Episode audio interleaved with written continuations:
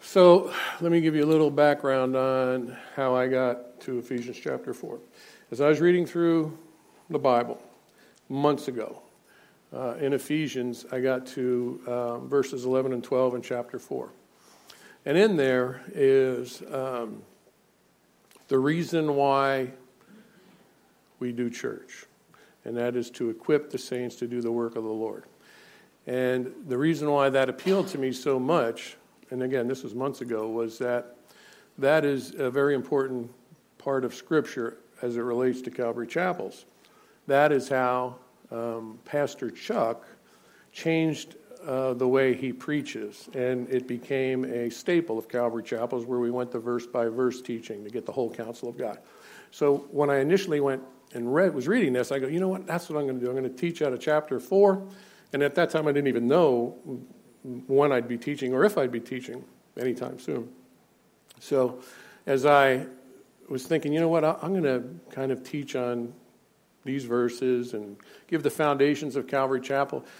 And the reason why I think those type of things are important is, you know, when we first came to Virginia, there was Calvary Chapel radio, and you could hear it all the time, and guys teaching, and it's not as prevalent as it used to be.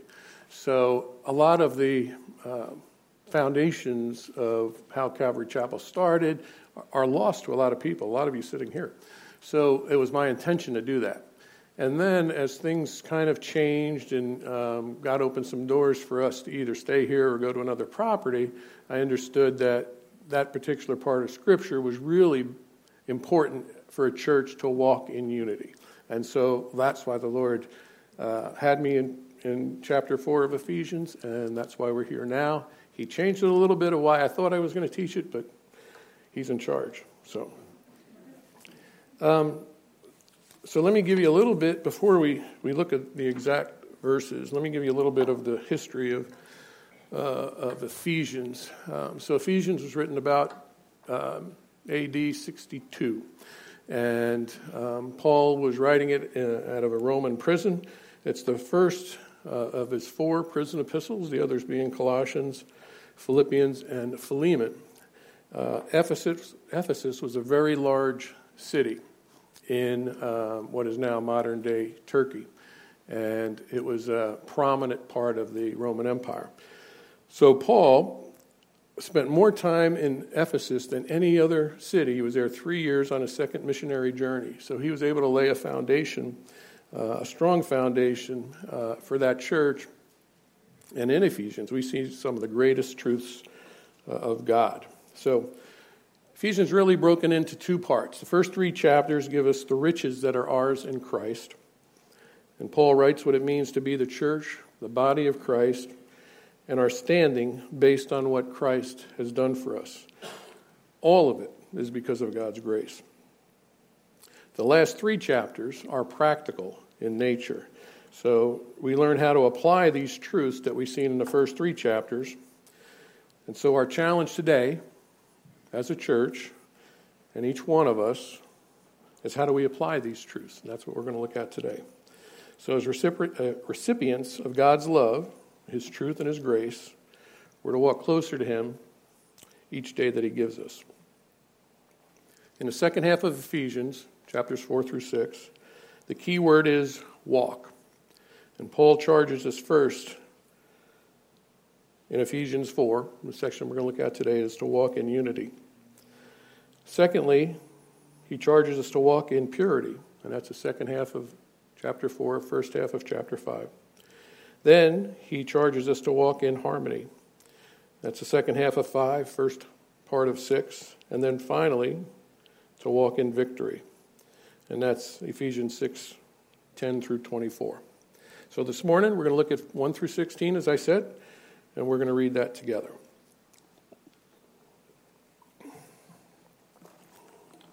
I, therefore, the prisoner of the Lord, beseech you to walk worthy of the calling with which you were called, with all lowliness and gentleness, with long suffering, bearing with one another in love, endeavoring to keep the unity of the Spirit in the bond of peace. There is one body and one Spirit just as you were called in one hope of your calling. one Lord, one faith, one baptism, one God and Father of all, who is above all, and through all, and in you all. But to each one of us, grace was given according to the measure of Christ's gift. Therefore, he says, when he ascended on high, he led captivity captive, and he gave gifts to men. Now, this, he ascended. What does it mean?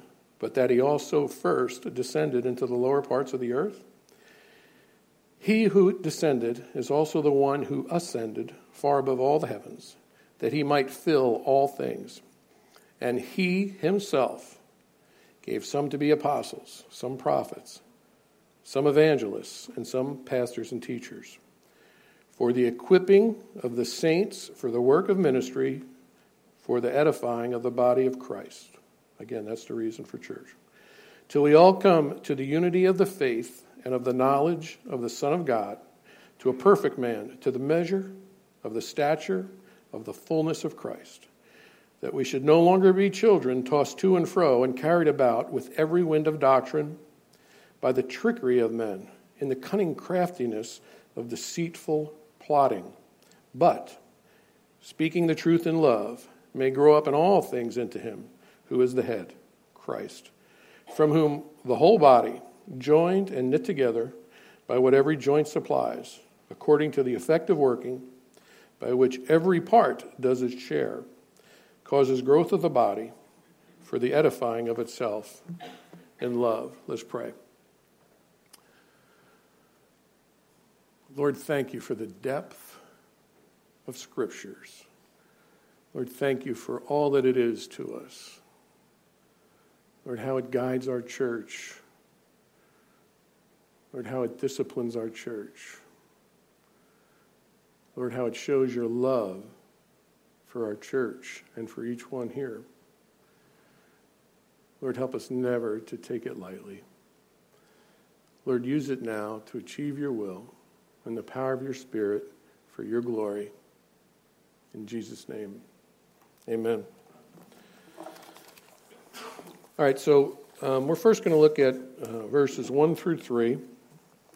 And so we see there that we're called to walk worthy of our calling. What calling is that? The calling is that we are to be children of God by faith. So, with that in mind, how do we then, how do we then walk worthy of that calling? And that's what we see in verses 2 and 3. The unity that is here, that is written here, is found only in the grace of the Lord. It's not that we're all the same, that would be uniformity. We find that in the army and in, in, the military. That's uniformity. Uniformity is in the mind, it's not in the heart. That's the difference between the unity that we would have in the spirit. So, as born again brothers and sisters, we can now say that we all have the same fathers, right? We might have different mothers, but we all have the same fathers. Think about that for a second. Each one of us here has the same Father. What does that make us? That makes us family, right? So you'll hear us often from this pulpit say that we're a family. And that's not sugarcoating it, that is nothing but the truth. We are a family. We have the same father, different moms. And in a family, there's no discrimination. There's no skin color. There's no age discrimination.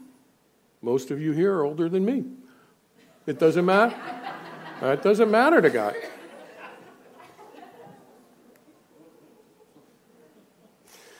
There's no favored status for anybody. We're all the same at the foot of the cross. God is no uh, respecter of people, He's an impartial judge. That's what Scripture tells us. We're all the same, we're all a family. We do not need all the laws that the world needs to try and make everything fair. We do that without any of those things, right? We're all the same. We're all made in His image. You know, even you know, if you're having a rough day, or maybe you you uh, run into somebody who's giving someone else a hard time or you a hard time, and you might want to say, you know, I realize God is made in your image, but you know, you're having a bad day. And no, they just need the Lord. And uh, you know, keep that in mind. You know, as you go through your life and your daily walk, we're all made in His image, and it does not matter, especially amongst us as family. Skin color. There's no. There's not a minority. We're all, we're all the same. We're bound together by our love for Him, and it gives us a unity, unity of the Spirit we see in verse 2. However, for us to preserve that unity, we must have the seven Christian attributes or graces that Paul lists here. The first grace, Christian grace or attribute mentioned, is lowliness. Some of your translations may have humility. Uh, we use the New King James translation in the church, and um, we changed over 10, 12 years ago. Uh, and we do that because it's very accurate, but it's also very available. Okay, so just in case, I don't think we've ever explained that. Um, all right, so lowliness is the first grace we see there. So what's that mean? What's what's lowliness or humility mean for a Christian? It means putting Christ first, others second, and self third. Okay? So others is and that's our family, and that's even the lost world. Because once you have once you're saved, you got it. You want everyone else to have it.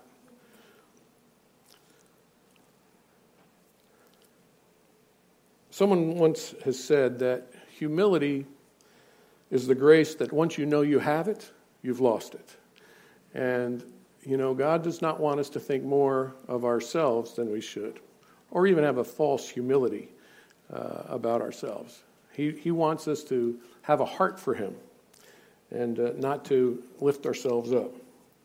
It's no coincidence that pride is dealt with first here because you can't get to the other six unless you get pride out of the way. And you, you know, being a humble person is a requirement for the Lord. The six remaining graces would be unattainable without first putting ourselves behind Christ and everyone else. Sam Nadler, when he was here, shared that after salvation, it's about everyone else. That's a simple way to look at it, but it's a, it's a wonderful truth. All right, so first we have lowliness. Second grace here, or attribute, is gentleness. Again, some of you might have meekness. Being gentle or meek is not being weak, it is power under control, it is strength under control. We need to look no further than Moses. Numbers 12, verse 3 states this Now the man Moses was very humble, more than all men who are on the face of the earth. Moses was meek, but God gave him a lot of power. The Lord Himself um, some would consider, and he is and was, gentle and meek as he walked on earth. But he also overturned the money changers in the temple courts. So he kept his power and strength under control. I think we as Christian men can struggle with being a gentle leader, uh, and it takes some time to grow into that role. Ladies, can I get an amen? All right. Let's talk about you now. Um, and in the same way, it takes some time for a wife to grow into that role that we see in 1 Peter 3 having a gentle and quiet spirit. Men, can I get an amen? So think about it. It's about lowliness and gentleness, the first two Christian attributes that Paul writes here. It's not about being exalted, it's really about how low can you grow, right? It's about putting others in front of you, not caring about yourself. When, when we all get to that, and we all strive for that, That's when we'll see a continuing growth and maturity within our church. Don't you find it interesting that in the four Gospels, Jesus only once describes himself? In Matthew 11 29, Jesus, in an autobiographical way, says, I am gentle and lowly in heart. The first two Christian attributes that Paul listed, Christ confirms. The third one is long suffering, and it's attached to being gentle. Long suffering literally, means being long tempered. And you don't hear that term very often. You often hear someone, you know, he's got a short temper, he's got a short fuse. That shouldn't be us. The ability to handle discomfort without fighting back is what it means to be long suffering. Jesus gave us that example as he went to the cross. The, he knew it was coming, he knew everything about it, and yet he was long suffering. And then he waited for us to come to him, and he was long suffering. We struggle with being long suffering, don't we? It's difficult for us, and it's impossible when you're in your flesh. The fourth grace is bearing in love. 1 Corinthians 13 4 says, Love suffer, suffers long and hard. Love suffers long. I'm sorry, love suffers long and is kind. I hope it's not hard for you. Uh, again, for us to bear with one another, we can't do it in our flesh. Uh, the unity of the Spirit requires all of these attributes, but love is the foundation. It is what undergirds us. And without love, we cannot walk together. The fifth attribute that we see here is endeavoring. And endeavoring means to be eager to maintain. So we need to be eager to maintain the unity of the Spirit within our church. Right? That is, you know, it's a continuing thing, it's not a one time thing. We do not create the unity God does by His Spirit. We have to work at it continually, endeavoring to keep it. Spiritual unity is not found in the structure of a church.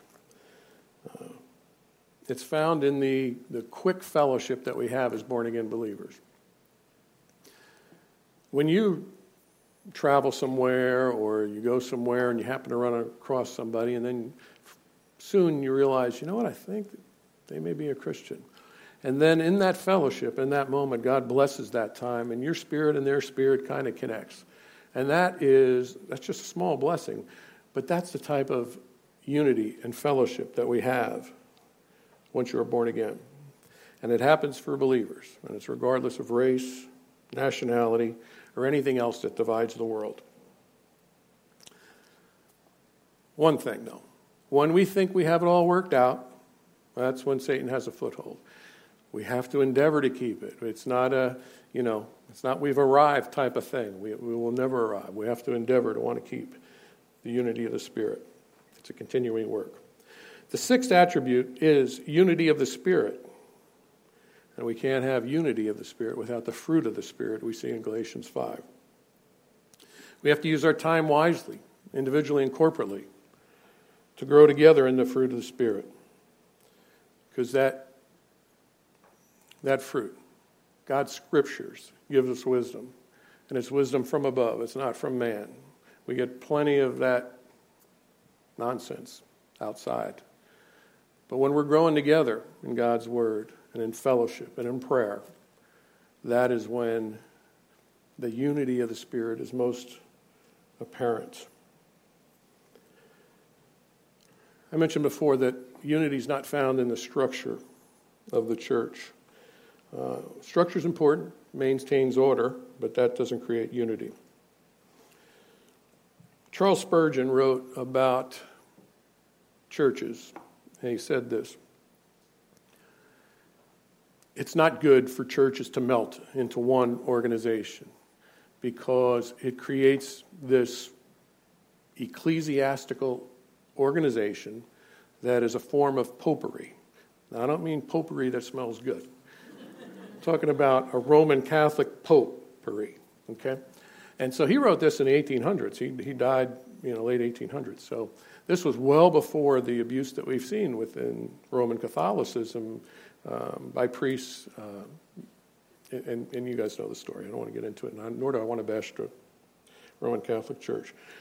But the importance here is Spurgeon thought correctly that it's good to have churches that are local bodies and not part of a, a big structure like a corporation. And I want to quote him on this. Spurgeon said, Division in churches never begins with those full of love to the Savior. That's a great truth. If we all love the Lord greater than anything else in our life, we won't have any divisions because that's not what He taught us. In, in, I want to take this now and kind of um, kind of see, show you how this relates to Calvary Chapels, because I, I didn't understand the wisdom just a few years ago. But, you know, Calvary Chapel started uh, with, with Pastor Chuck Smith, late 60s, early 70s. And he was already well into his 30s, had been in ministry for, for quite a while. And there's never really been, um, you know, an organization that oversees the local Calvary chapels. Uh, we have elders. We have four elders on our church, and you know our job is to lift Pastor Tim's arms and, and to serve with him and love him and help him in any way we can. But it is also uh, our responsibility to protect him and also, you know, keep this church headed in the right direction. In addition to that, we also have a church board, and there's, there's four on the board uh, Pastor Tim, myself, um, Pastor Tom Holman, for who he is sharing um, at Calvary Chapel, Williamsburg, and Pastor Mark Ramirez in Fredericksburg. The board's job is also to make sure that this church isn't going in some crazy direction or doing something that wouldn't honor the Lord. So there's responsibilities with both being an elder and being on the board and even you guys should be Bereans, wanting to, under, you know, to make sure that what is shared here is, is truth. It's God's truth. So the Calvary Chapel movement, which we're a part of, um, and, and movement's not even, I don't even know if that's the correct word. I think it was a revival. I heard Greg Laurie say it was a revival, and I believe that. Pastor Chuck was used by the Lord to start a revival uh, through the, you know, the Jesus movement and beyond. And we talk a lot about Pastor Chuck, maybe no one more than me. He's just a man. And, and, you know, we give him honor for how the Lord used him. But he's just a man, right? The Lord is, is over this church. When Pastor Chuck died a couple of years ago, before he died, everyone was wondering, well, what's going to happen to Calvary Chapels? And he, he said this, and I didn't understand it then, I understand it now. He said, We're not going to have one big organization that everyone reports to, and whether, you know, and then you're going to state whether you're a Calvary chapel or you're not a Calvary chapel, and are you with us or you're not with us. What he said was, the Lord is the head of the church. He's the head of this, this church and every local Calvary chapel. And so the checks and balances that we have in place are elders and the church board. But Pastor Tim reports to the Lord and that's who he hears from. And so, you know, that is what we all need to believe is that Pastor Tim, who is the first among equals within our elders, hears from the Lord, and I believe that he does. So that kept Calvary Chapels from being a large church corporation. Okay, we're all uh, kind of stand on our own. Calvary Chapels, almost every single one of them, including ours, start as a um, Bible study somewhere, house. Calvary Chapel Fort Lauderdale uh, started in a funeral home, um, which is that's a tough that's a tough start. Uh, and we started we started in a in a storefront and then moved um, from there. But so there was such wisdom that, that Pastor Chuck had used to not have us be some big corporation. Um, so every pastor reports to the Lord uh, not to some organization. The seventh grace and last one we see here is peace, as we see in the bond of peace. And our peace is found in Christ and Him alone. So, if we can't get along with Christ either personally or as a church, we're not going to have any unity at all. Colossians 3:15 says, "And let the peace of God rule in your hearts, to which you are also called in one body, and be thankful." We should be thankful people. You know, there's probably nothing more frustrating for me, um, and it's a bad witness. But for someone to be a believer and to you know ask them, "Hey, how you doing?" "Oh, I'm doing," or How's it going? Well, it's, it's, it's going. Is that the best we can do? Hey, we have, we have bad days, and I get that. But that should not be our nature to be, to lack joy or to be unthankful, right? We're, if, if we really believe that our time here is but a vapor, as we see in James, and that for all eternity we'll be in heaven, that's something to be joyful and thankful about. All right, so let's move on now to, to verses 4 through 6. And we've looked at the seven Christian graces or attributes that we must possess to walk together. Now let's look at the seven truths that we must agree on. And we can call them the ground rules uh, for our walk together. And, and as we look at these common areas, let's remember that they are greater than any differences we may have. The first, the first truth is walking in one body the one body. is the body of Christ, of which we are all members. And we became a member at our conversion. I like what um, Pastor Chuck said um, about when God looks at the body of Christ. Quoting, He does not look at the name on the door of the church. He does not care if it says Methodist or Baptist, Presbyterian or Lutheran. The glorious thing about his church is you can't join it, you have to be born into it. And everyone who is born of God is in one body. Now, I said really well. I'm not going to try and mess that up. But um, you can't think, though, that because you're the member of the larger body of Christ and a born again believer, that you don't need to be a part of the local body. Uh, you do. And there's scriptures that reinforce that. But it's in a local body that you get to exercise the gifts that He's given you. And as we will see, it's all needed. It's all needed for us to function together. The second truth is walking in one spirit. The same Holy Spirit lives in each one of us. So we belong to each other in the Lord. The Holy Spirit's mentioned many times in Ephesians, so, so we know that it's important. But is it, it is essential to our Christian walk, both personally and corporately. The third truth is the one hope of your calling. And the one hope refers to Jesus' return for his church. We can't be afraid to talk about that. You know, do, do you really believe it? I really believe it. That's what Scripture tells us. We can't be afraid of those things. We can't be afraid to say those things to the world, okay? Because the world gets louder doesn't mean the truth changes.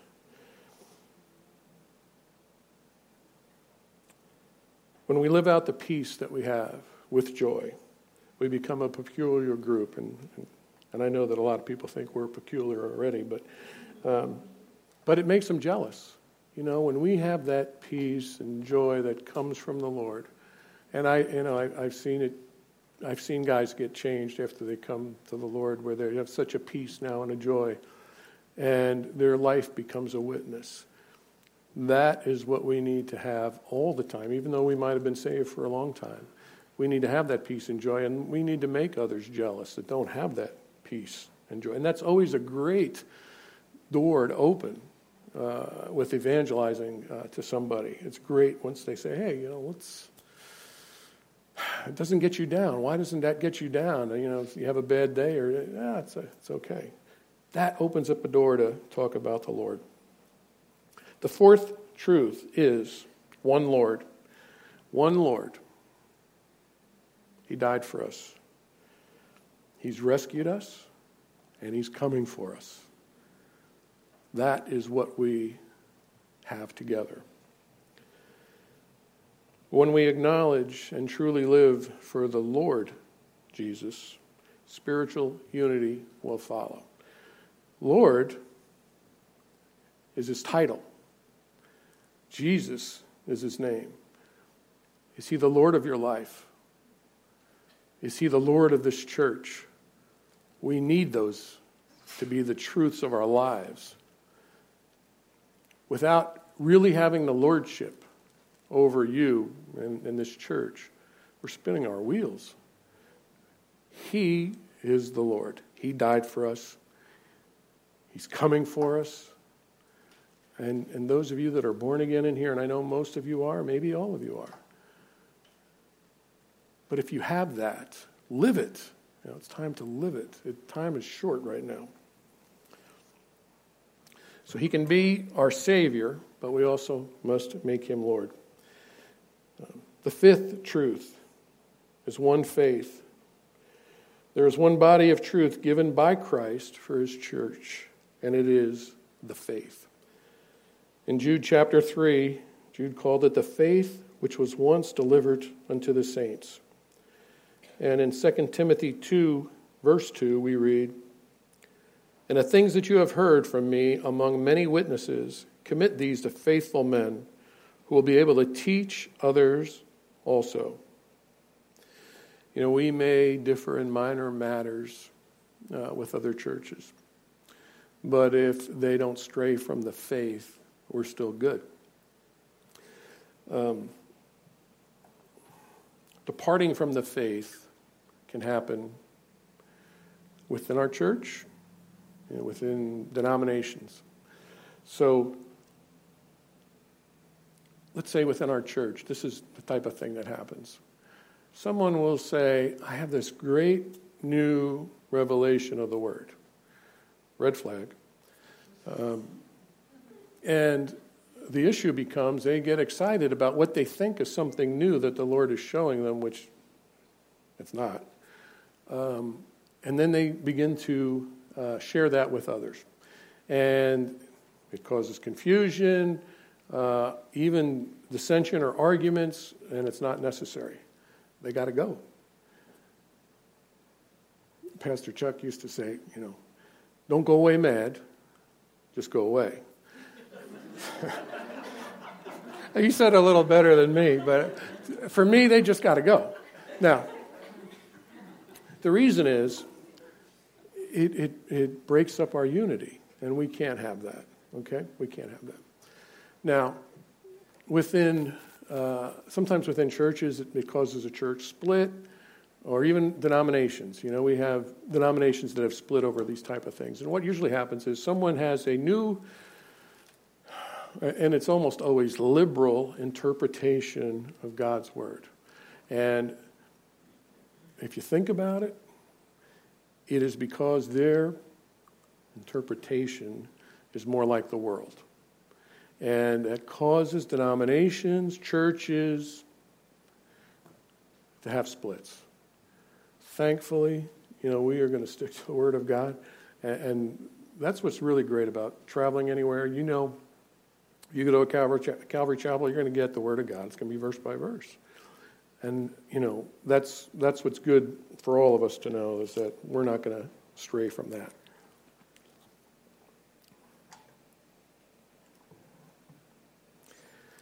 Another thing about this you can no longer tell what a church believes by the name on the door.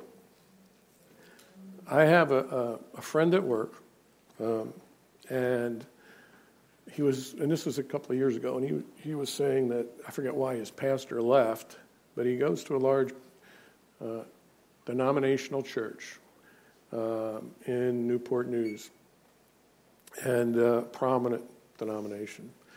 And so they formed a committee to, you know, find a new pastor, which is what a lot of a lot of churches do. And um, he said, yeah, you know, we, we've had a couple of pastors come in and they've shared the word, and we're kind of testing the waters. And, you know, now we have um, this lady coming in to share the word.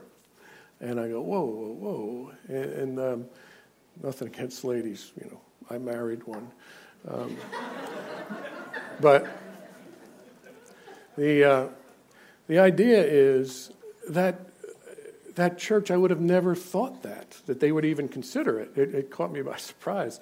And, you know, I, I just, you know, and I went through scripture and explained why, you know, we don't believe that and why God doesn't allow that. We're going to get into that a little, little deeper here in a little bit, but we really need to be hearing what's coming from the pulpits. And, you know, I've known uh, our pastor for a while. We were good friends before he was even an elder.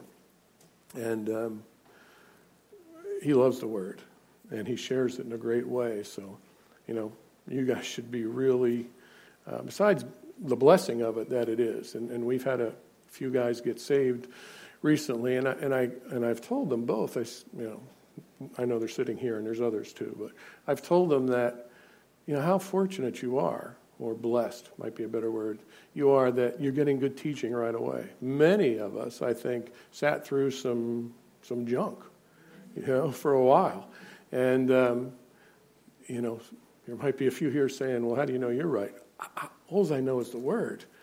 And that's what we're going to continue to teach. So, all that other, and I heard a bunch of mess in my life. Um, I, I now know sound teaching when I hear it, and I know unsound teaching when I hear it. I, can go on about this, but I'm going to go to the sixth truth which is one baptism. Um, getting into a little bit of the part of the word within Ephesians that some people disagree on, but they can be wrong if they want to be. Um, Paul's writing about the conversion that takes place when you become a believer, when you are born again. That's the baptism he's talking about. He's not talking about being slain in the Spirit. Um, He's not talking about water baptism. He's talking about the baptism that takes place when we are saved. 1 Corinthians 12:13 reads this way: For by one spirit we are all baptized into one body, whether Jews or Greeks, whether slaves or free, and have all been made to drink into one spirit. You could see how well that goes with what we're looking at this morning, right? So, again, if someone thinks that means the, um, you know, being baptized in the Spirit, they're wrong. Uh, water baptism doesn't fit here. You have to look at the whole context of what makes sense. All right? Seventh truth is one God and Father. Paul emphasized the importance of God as Father five other times in Ephesians.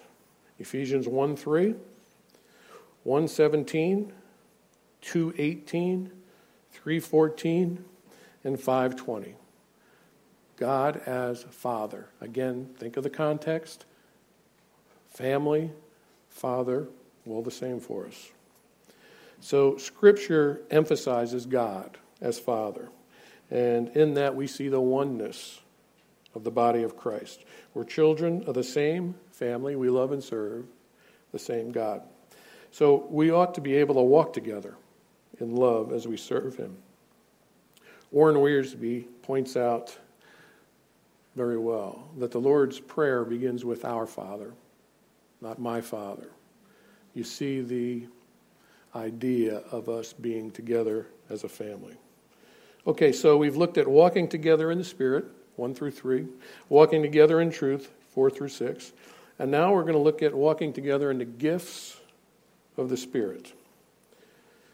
So, the first six verses, we see what we have in common. And uh, what we have is unbreakable when we keep the flesh out of it. We also see that gifts are given to us, and they're not all the same. And that's what's cool, because when you think about a body, the body of Christ, we have a lot of different folks coming together using their gifts, but they, they join beautifully, perfectly, creating a, a tapestry that we can't do outside of these four walls. So we do need to make a distinction, though. There are natural abilities that we have, um, and it could be in music. You know, I'm never going to lead the worship team. Um, uh, it could be in the arts. It could be in athletics. Uh, when we get the leadership together and we have a, a football in an open field, you could see there are differing levels of athletic ability.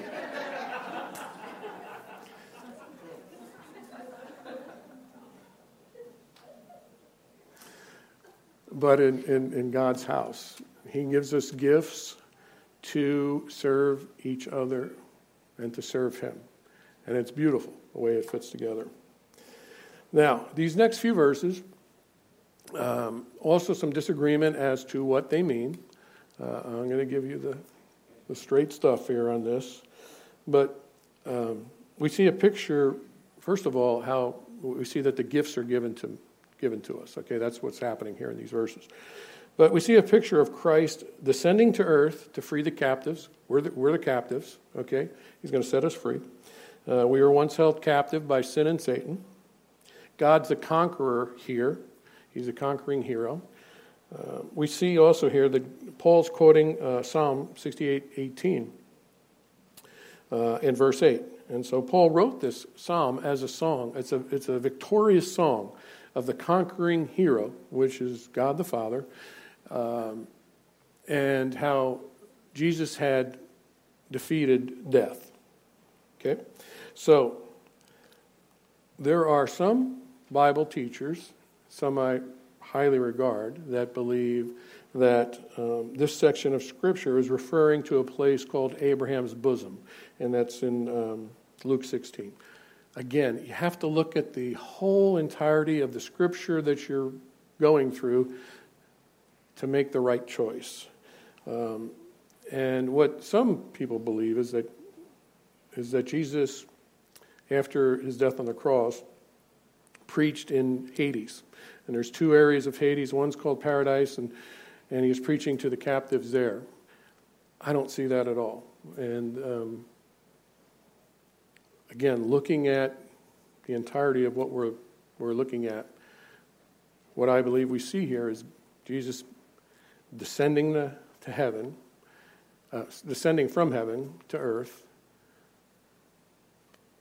entering time and space, putting on skin, dying on the cross, and ascending back to heaven. Just that easy. And there's a lot of things that we can look at to defend my position. The easiest one is on the cross, he said, It is finished. He didn't say, I have one more thing to do. He said, It is finished. And he went back to the Father. So, kind of putting that aside, that is what people sometimes don't agree on. I think it's I think we tend to make things more complicated than they are. But truly in my heart, I, I, that's the way I see it is that Jesus descended, died on the cross, and ascended back to heaven. And in doing so, he gave gifts. Moving on now, verses 11 and 12, which is why I am teaching this particular area of Scripture today. Uh, I want to read those verses again. And he himself, he himself, gave some to be apostles, some prophets, some evangelists, and some pastors and teachers for the equipping of the saints, for the work of ministry, for the edifying of the body of Christ. Again, as I told you before I dig in, this is why Calvary Chapel goes verse by verse. This changed Pastor Chuck's teaching to expository, verse by verse, chapter by chapter through the Bible. Okay? So we're in Luke. I look back, we've been in Luke for, you know, over a year now, and Ezekiel longer than that. And um, eventually we're going to move on to other books, but it just goes to show, you know, we're not going to um, gloss over anything. You know, that's the reason why you go through the full counsel of God's Word. You know, there's things that people don't like to to teach on. Um, but, you know, the Lord put it in there, and we're going to go through every, every part of it. Um, so, 11 and 12. So we see that God gifted men and he placed them in the church. And you ladies are saying, I don't see that. But let's, let's take a step back here. In church history, we have church patriarchs Abraham, Isaac, Jacob, not matriarchs. Um, we have the 12 sons of Jacob, and I can go on and on. Um, you know, you might hear of Pastor Jane or a woman pastor. That's not in my Bible. Uh, and uh, we're not going to compromise that. And there's one verse that I can't get around. 1 Timothy 2:12. And Paul writes, "And I do not permit." That's pretty strong words. I do not permit a woman to teach or have authority over a man in a church. I don't know how you get around that. I can't get around that. It's again, it's nothing. You know, we're all together as a family. It's I'm not any more important than my wife, but he placed me in a different position, and that's what uh, that's what we see in Scripture. So these governmental positions in the church are masculine; they're not feminine. Um, in the same way, men are called to be priests of their home. The number one failing in our country today is that we don't have godly, well, a lot of places we don't have men in the home, but we don't have godly men leading the home. And if we did, this is what we would see. We would see a man who gives his family God's word to live by. Secondly, we'd see a man who protects his home from false doctrine. Third, a man who protects his home from evil. And fourth, a man who provides for his home. Wouldn't you like to live in that neighborhood? Yeah, I, I know I would. I mean, you know, not to, uh, you know, any neighborhood's good or bad, but in, in our country, we are lacking godly men leading their homes, raising godly children. And, you know, if we had more of that, we wouldn't need so many prisons. We wouldn't have, you know, so many programs that the government thinks they need to come up with to uh, reach, you know, troubled youth. They'd already have the Word of God. All right, so uh, in verse 11, something very important we see there. It says, He Himself. That's, that's a strong statement. It just doesn't say God, God gave gifts. He Himself. He's, Scripture here is telling us how important this is that He gave by His grace these positions and the gifts to men to perform God's will in those positions. And that's very humbling to think about.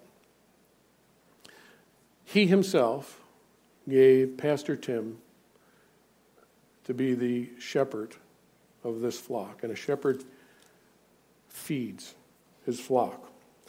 And so when I was ordained uh, 11 years ago, I don't know if I fully grasped what that meant to be a pastor.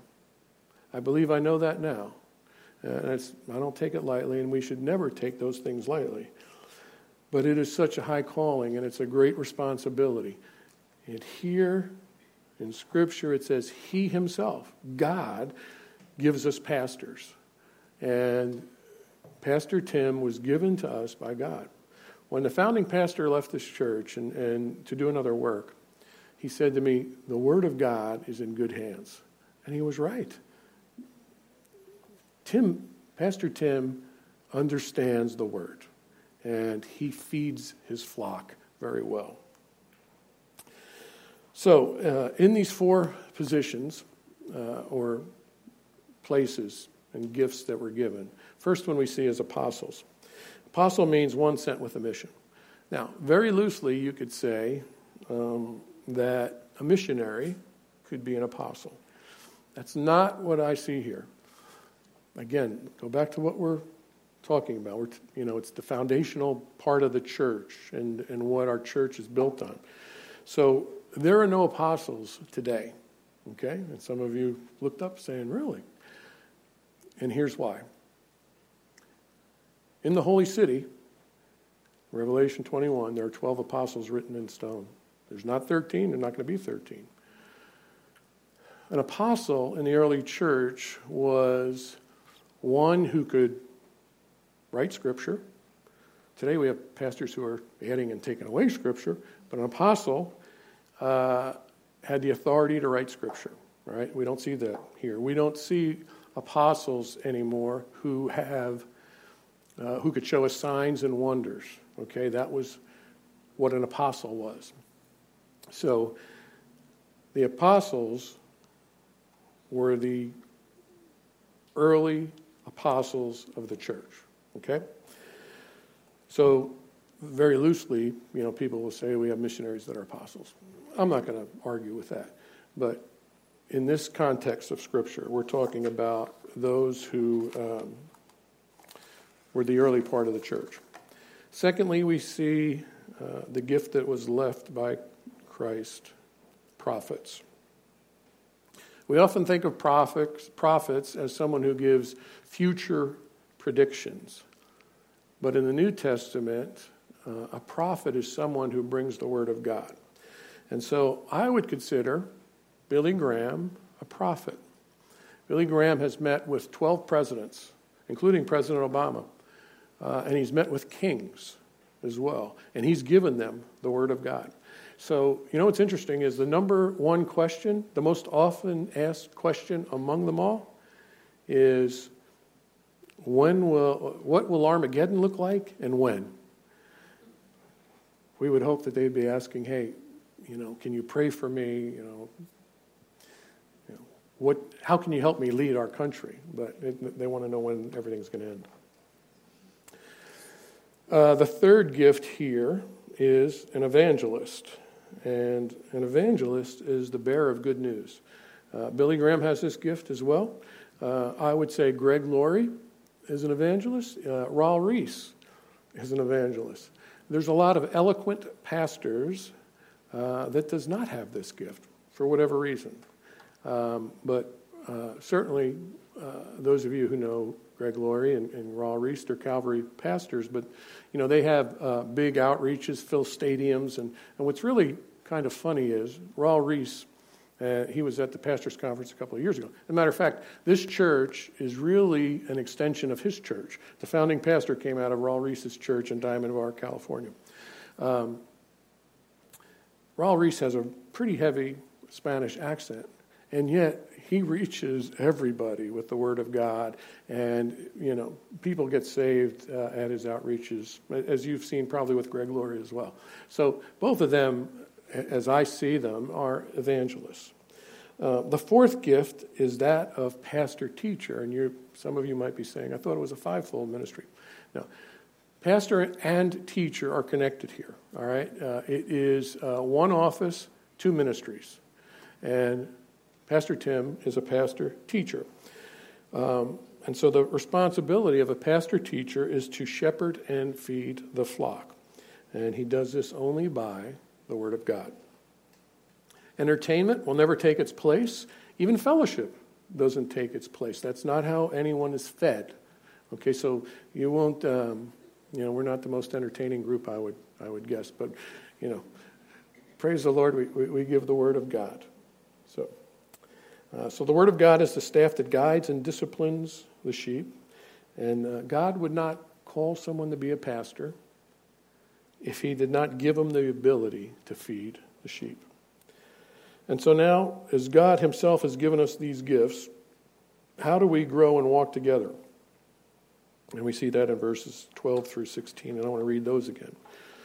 For the equipping of the saints for the work of ministry, for the edifying of the body of Christ, till we all come to the unity of the faith and of the knowledge of the Son of God, to a perfect man, to the measure of the stature of the fullness of Christ that we should no longer be children tossed to and fro, carried about by every carried about with every wind of doctrine, by the trickery of men and the cunning craftiness of deceitful plotting, but speaking the truth in love may grow up in all things into him who is the head, Christ, from whom the whole body, joined and knit together by what every joint supplies, according to the effective working by which every part does its share, causes growth of the body for the edifying of itself in love.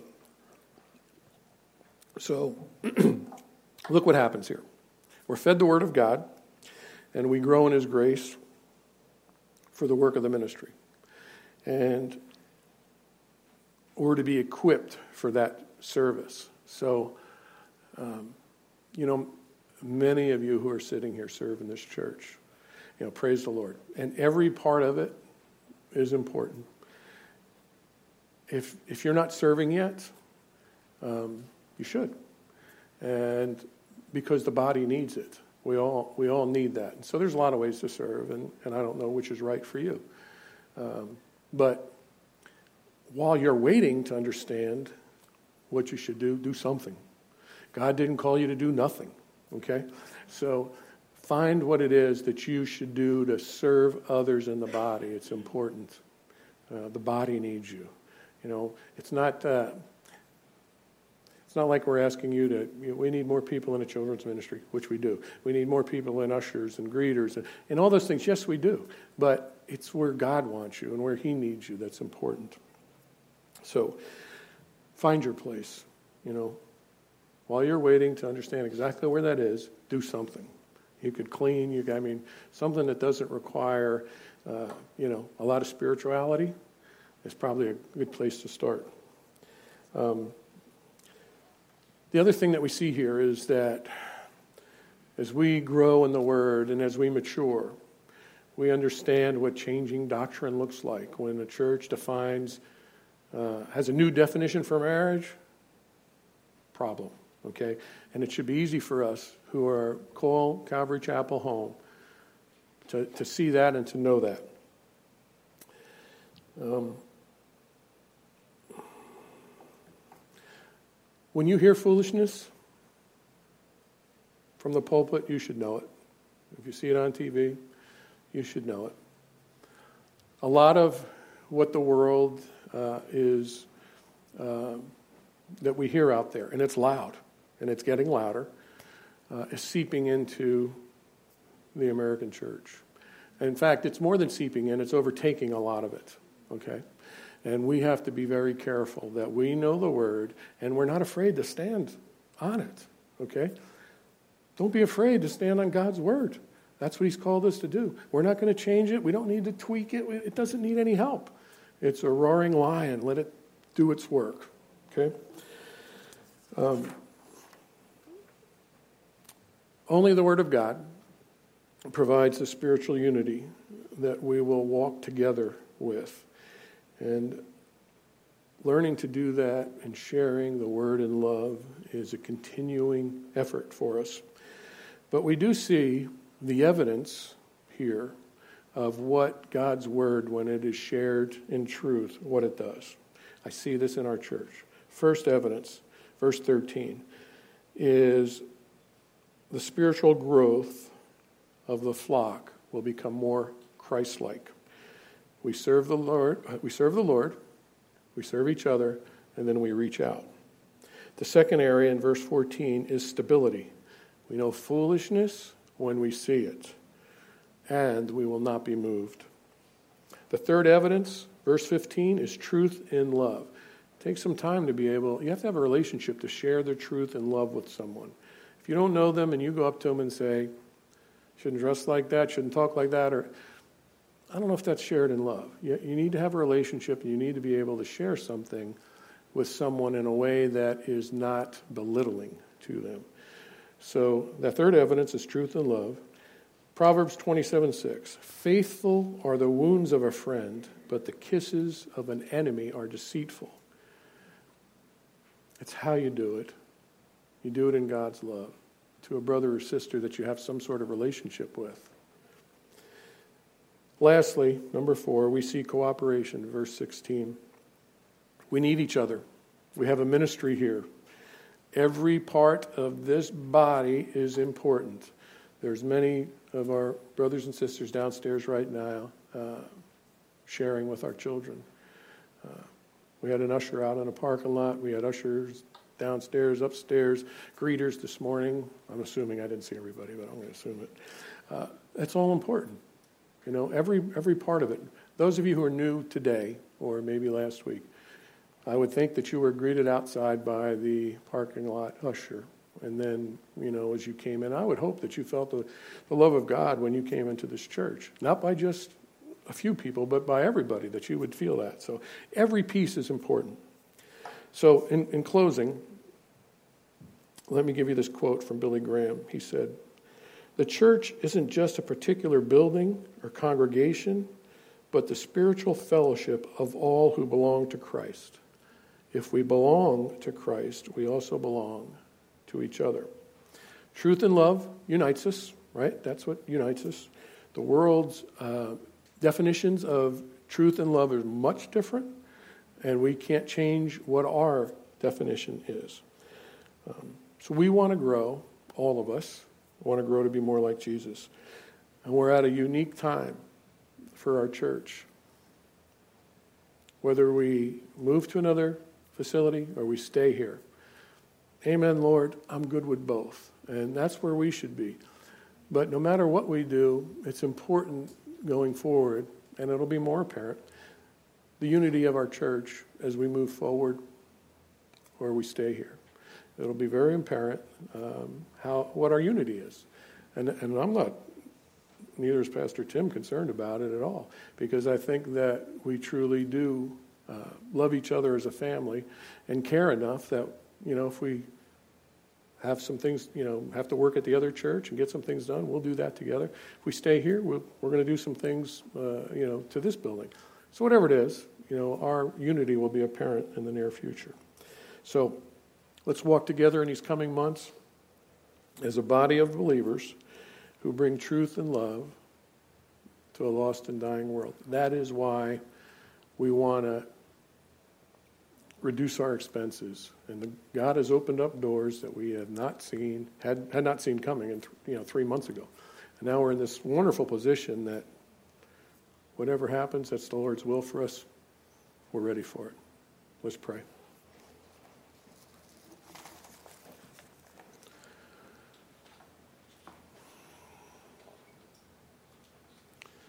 Father, this morning, we're so thankful for your word. We're thankful that you have given us gifts, that you have given everything that we need.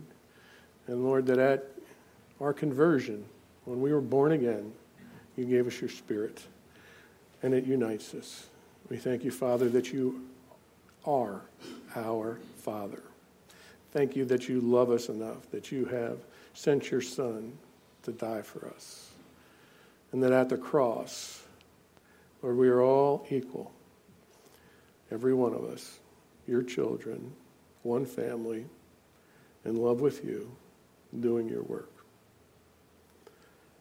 Now, if you're here and some of this is foreign to you and you didn't quite understand the family aspect of it, it may be because you're not born again. And I'm not going to be afraid to use the term born again. Jesus spoke of it to Nicodemus in John 3. It's an important part of Scripture. And to be born again, Scripture tells us, Romans 10 9, that confess with your mouth that Jesus is Lord and you will be saved. It's not complicated. Some of us count the cost and think it's a hard thing to let go of these things of the world. Never I don't think there's one person in here that will say, man, I wish I would have waited another year or two. Why? Because we have a peace, we have a joy that it is that comes with loving the Lord and serving the Lord. So if today you walked in here without the Lord as your Savior, if He's speaking to you now, stand up where you're at, and I will lead you in a short prayer. And we'll rejoice at the choice that you've made. So, as we play a, a song now, quietly. Body, you pray. The Lord's speaking to you now. Stand up where you're at and join the family. Let's pray.